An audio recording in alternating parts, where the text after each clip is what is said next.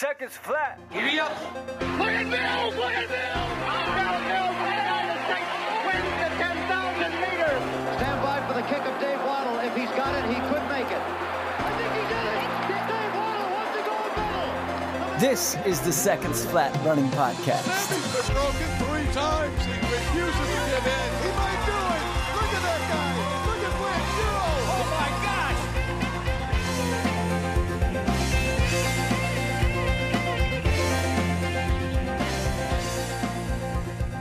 Hey, friends, welcome to mile 93 of the Seconds Flat Running Podcast. This week, we'll unpack one of the most common topics we get questions about the nuances of easy and recovery running. Dialing in these efforts can yield as much improvement as your harder sessions and leave you a healthier and happier runner. I'm flying solo on this episode, but we can't wait to get the other members of the Three Musketeers back in studio soon. Before we hit the topic du jour, let's catch up on the action from the Prefontaine Classic this weekend. The Pre Classic is back in Eugene after a hiatus in California due to the Hayward Field construction, and the event made its debut at the new stadium last weekend. The network television window from 1:30 to 3 Pacific time Saturday was so action-packed alone it felt on par with the Tokyo Olympics. In fact, for track and field competition, this might have been the greatest single day bang for your buck this year outside of the 24 hour window in Tokyo, starting with the men's 400 hurdles and ending with the women racing the same event. Before we even got to the NBC coverage, Courtney Frerichs started off Saturday with a bang. The Olympic silver medalist crushed her own American record in becoming the first American woman under nine minutes for the 3,000 meter steeplechase. Frerichs' performance was the bellwether for a record setting day. We saw Athing Mu finish her season with a dominant 800 meters, breaking away from the field for the entire bell lap en route to a new American record and 2021 world leading time of 1 minute 55.04 seconds. Her reward? In her candid post race interview, she said she'll take a well deserved trip to the beach with her brother. Good on you, Athing. The meet and American soil records fell in the men's Bowerman Mile, raced annually in honor of famed Oregon coach Bill Bowerman. Olympic 1500 meter gold winner Jakob Ingebrigtsen cruised through the mile in 347, edging out Aussie Stewart McSweyn, the only other man in contention, with a controlled kick over the final 200 meters. The precocious pup appears poised to claim the Roaring Twenties as the decade of Ingebrigtsen. I expect we'll see his assaults on world record times from 1500 through 5000 meters in the near future. Also, in the men's 200 meters, our guy, Noah Lyles, sprinted to a stunning world lead and meet record of 19.52 seconds. Noah showed reclaimed form in his dominant performance after disappointment in Tokyo. There were plenty of other personal bests and meet record performances, so if you missed the live event, check out the highlights from one of the best sporting events of the year on the NBC Sports channel on YouTube. Now, let's move on to our main topic how to best execute easy and recovery running. This is among the most asked about and least understood subjects in our sport. It seems self evident that easy simply means easy, but that vocabulary has so many different interpretations for runners. Our goal this week is to help establish clear guidelines for you to get the most out of your easy running, which is central to improving your faster running. To begin, let's return to our commonly used refrain here on the podcast. Know why you are doing, what you are doing, when you are doing it. Understanding the why, what, and when of easy running will set your course for training. First, why? Let's briefly explain some of the many reasons why. Easy running is the central place where we develop our aerobic system.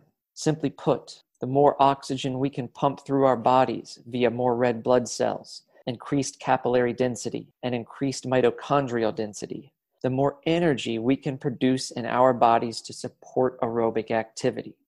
Aerobic sources contribute the majority of energy for every distance and middle distance running event, whereas anaerobic sources, or those without oxygen, provide only a small percentage. For example, the marathon is generally regarded as less than 1% anaerobic. Consistent, disciplined, easy running over not days, not weeks, but months and years is how we develop a bigger engine for our bodies. But to harness and utilize that engine, we need a sound structure here, consistent, easy running benefits us as well, as our tendons and ligaments adapt and become more able to handle the ground force impacts of running. As a reference, imagine the first time you crossed a big distance barrier in training. Maybe it was a mile or an hour or 10 miles. Remember how sore you felt the next day? Now consider how you feel having consistently crossed that Rubicon in training. What was once as intimidating as Everest is now conquered with relative ease. Your mind and your body are beautifully adaptable creations. Also, studies show compiling easy volume over time is the greatest indicator for improving efficiency and associated running economy which we've defined here as the oxygen cost of running at submaximal levels. Concerned about your form?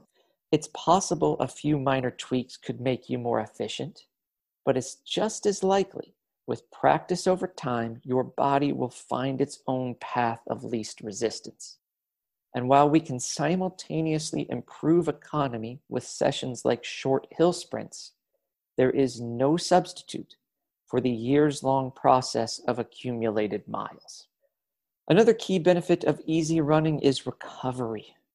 Running easy on the day after a hard session or in the evening following a morning session for higher volume athletes increases blood flow to the stressed areas, which aids in restoration by reducing inflammation, healing muscle trauma, and removing waste products through the lymphatic system.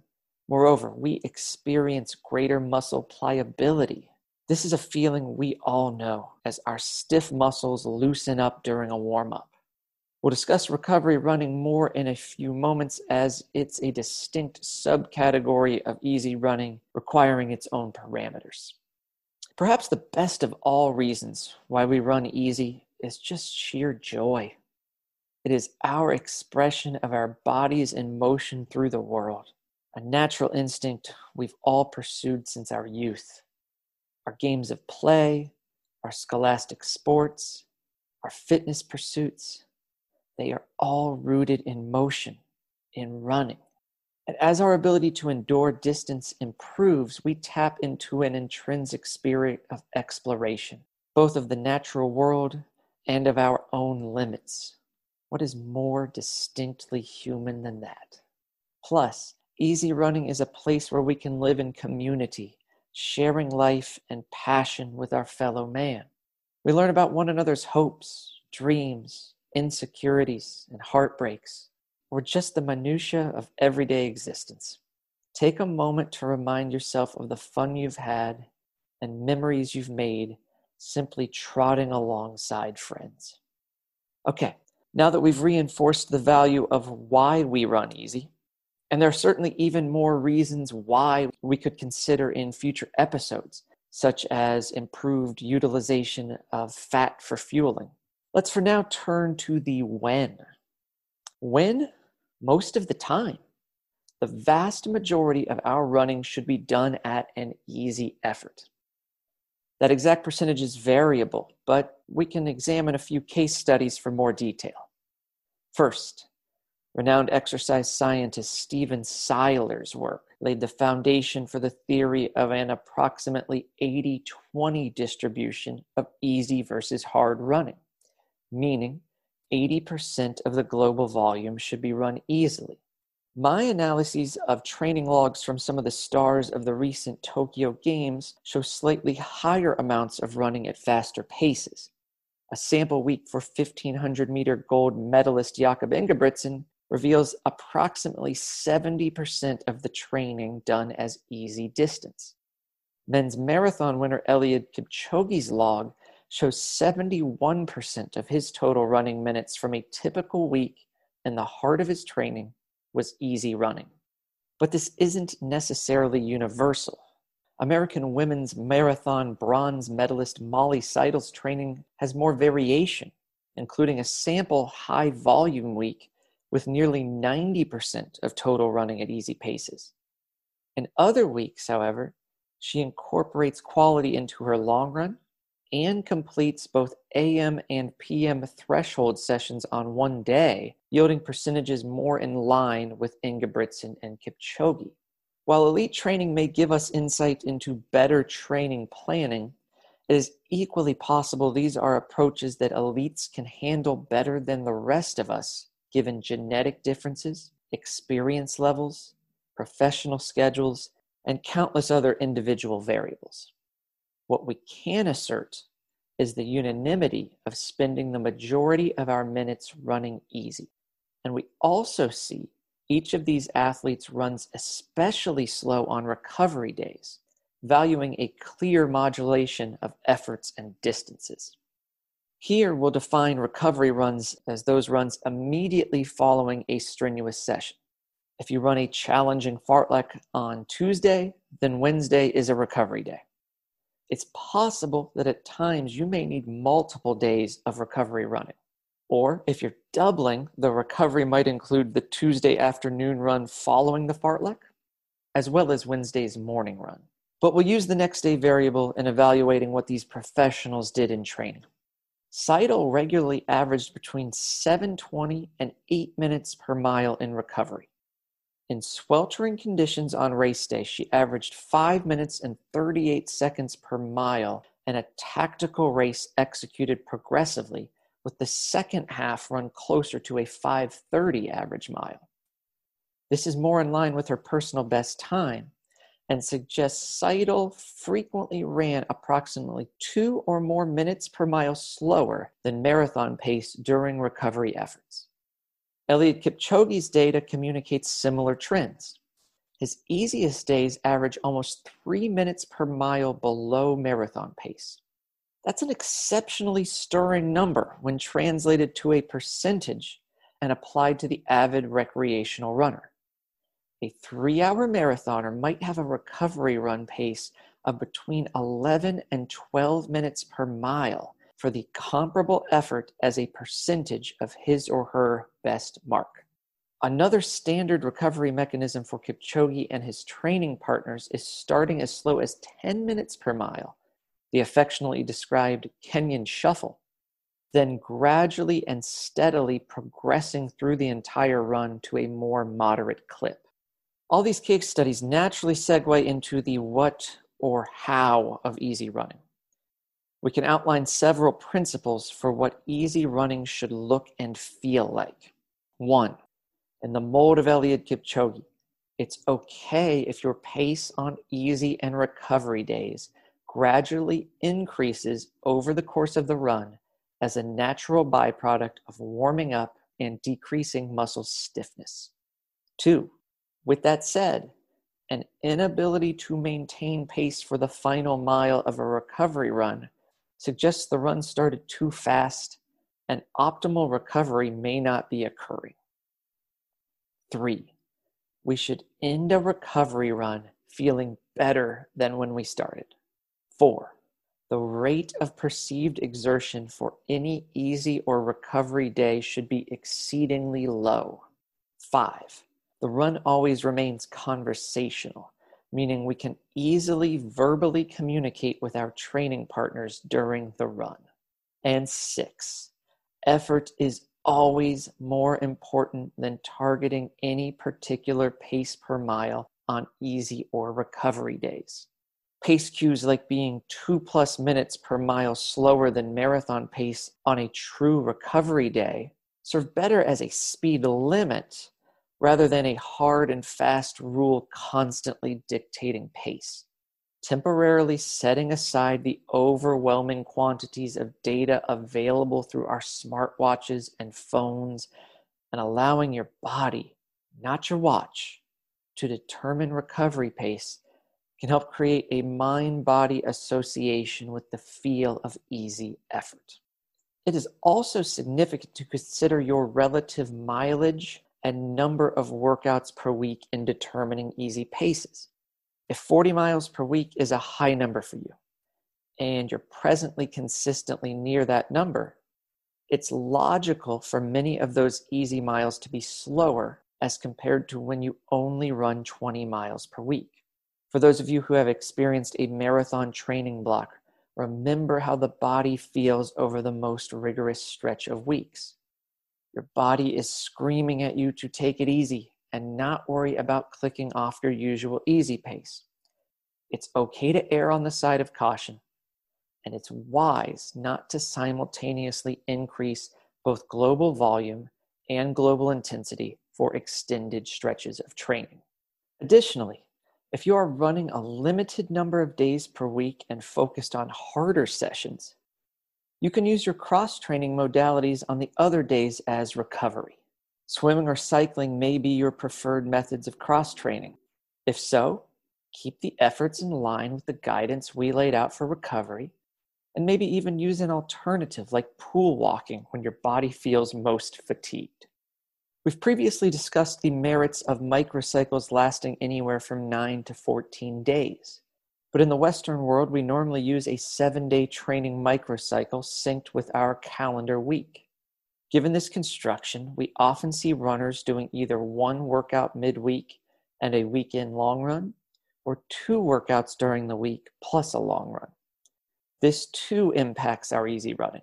The week more dense with quality as frequently employed by Ingebrigtsen, Kipchoge, and Seidel, necessitates an extra recovery day. By contrast, in his fantastic read Inside a Marathon, Scott Fauble shares his New York City and Boston marathon builds, which often have a workout on Wednesday, then a long run workout on the weekend. His Tuesday and Friday easy efforts may end up quicker because of the space between hard sessions. However, it's also important to remember the quality of each workout. If you're on Fauble's schedule and do a long, strenuous Wednesday session, you might need multiple days of recovery leading into the weekend long run. As a general rule, if you think you might need another day of recovery, take it. If you think you might need an extra easy day before another workout, take it. As a final point, the athletes we highlighted are not crushing every harder session. The workouts are challenging but controlled. They play the long game, knowing, as New Balance Boston coach Mark Coogan said in a recent interview, it's not just one workout that's going to make you have a good race. He added, I'd rather do 20 B plus workouts over 10 weeks instead of having four A plus workouts. Exhibiting that same discipline on both hard and easy days demonstrates mastery, control, focus, patience, a subjugation of your ego in pursuit of excellence, and a focus on the important over the immediate. We hope this has been a thorough examination of what your easy days should look and feel like and why easy days are critical to your success. That is all for mile 93. Next time, we'll dive into Molly Seidel's remarkable Olympic marathon performance and the lessons we can learn from her about training, recovery, and resilience. We'll see you then. Have a great week.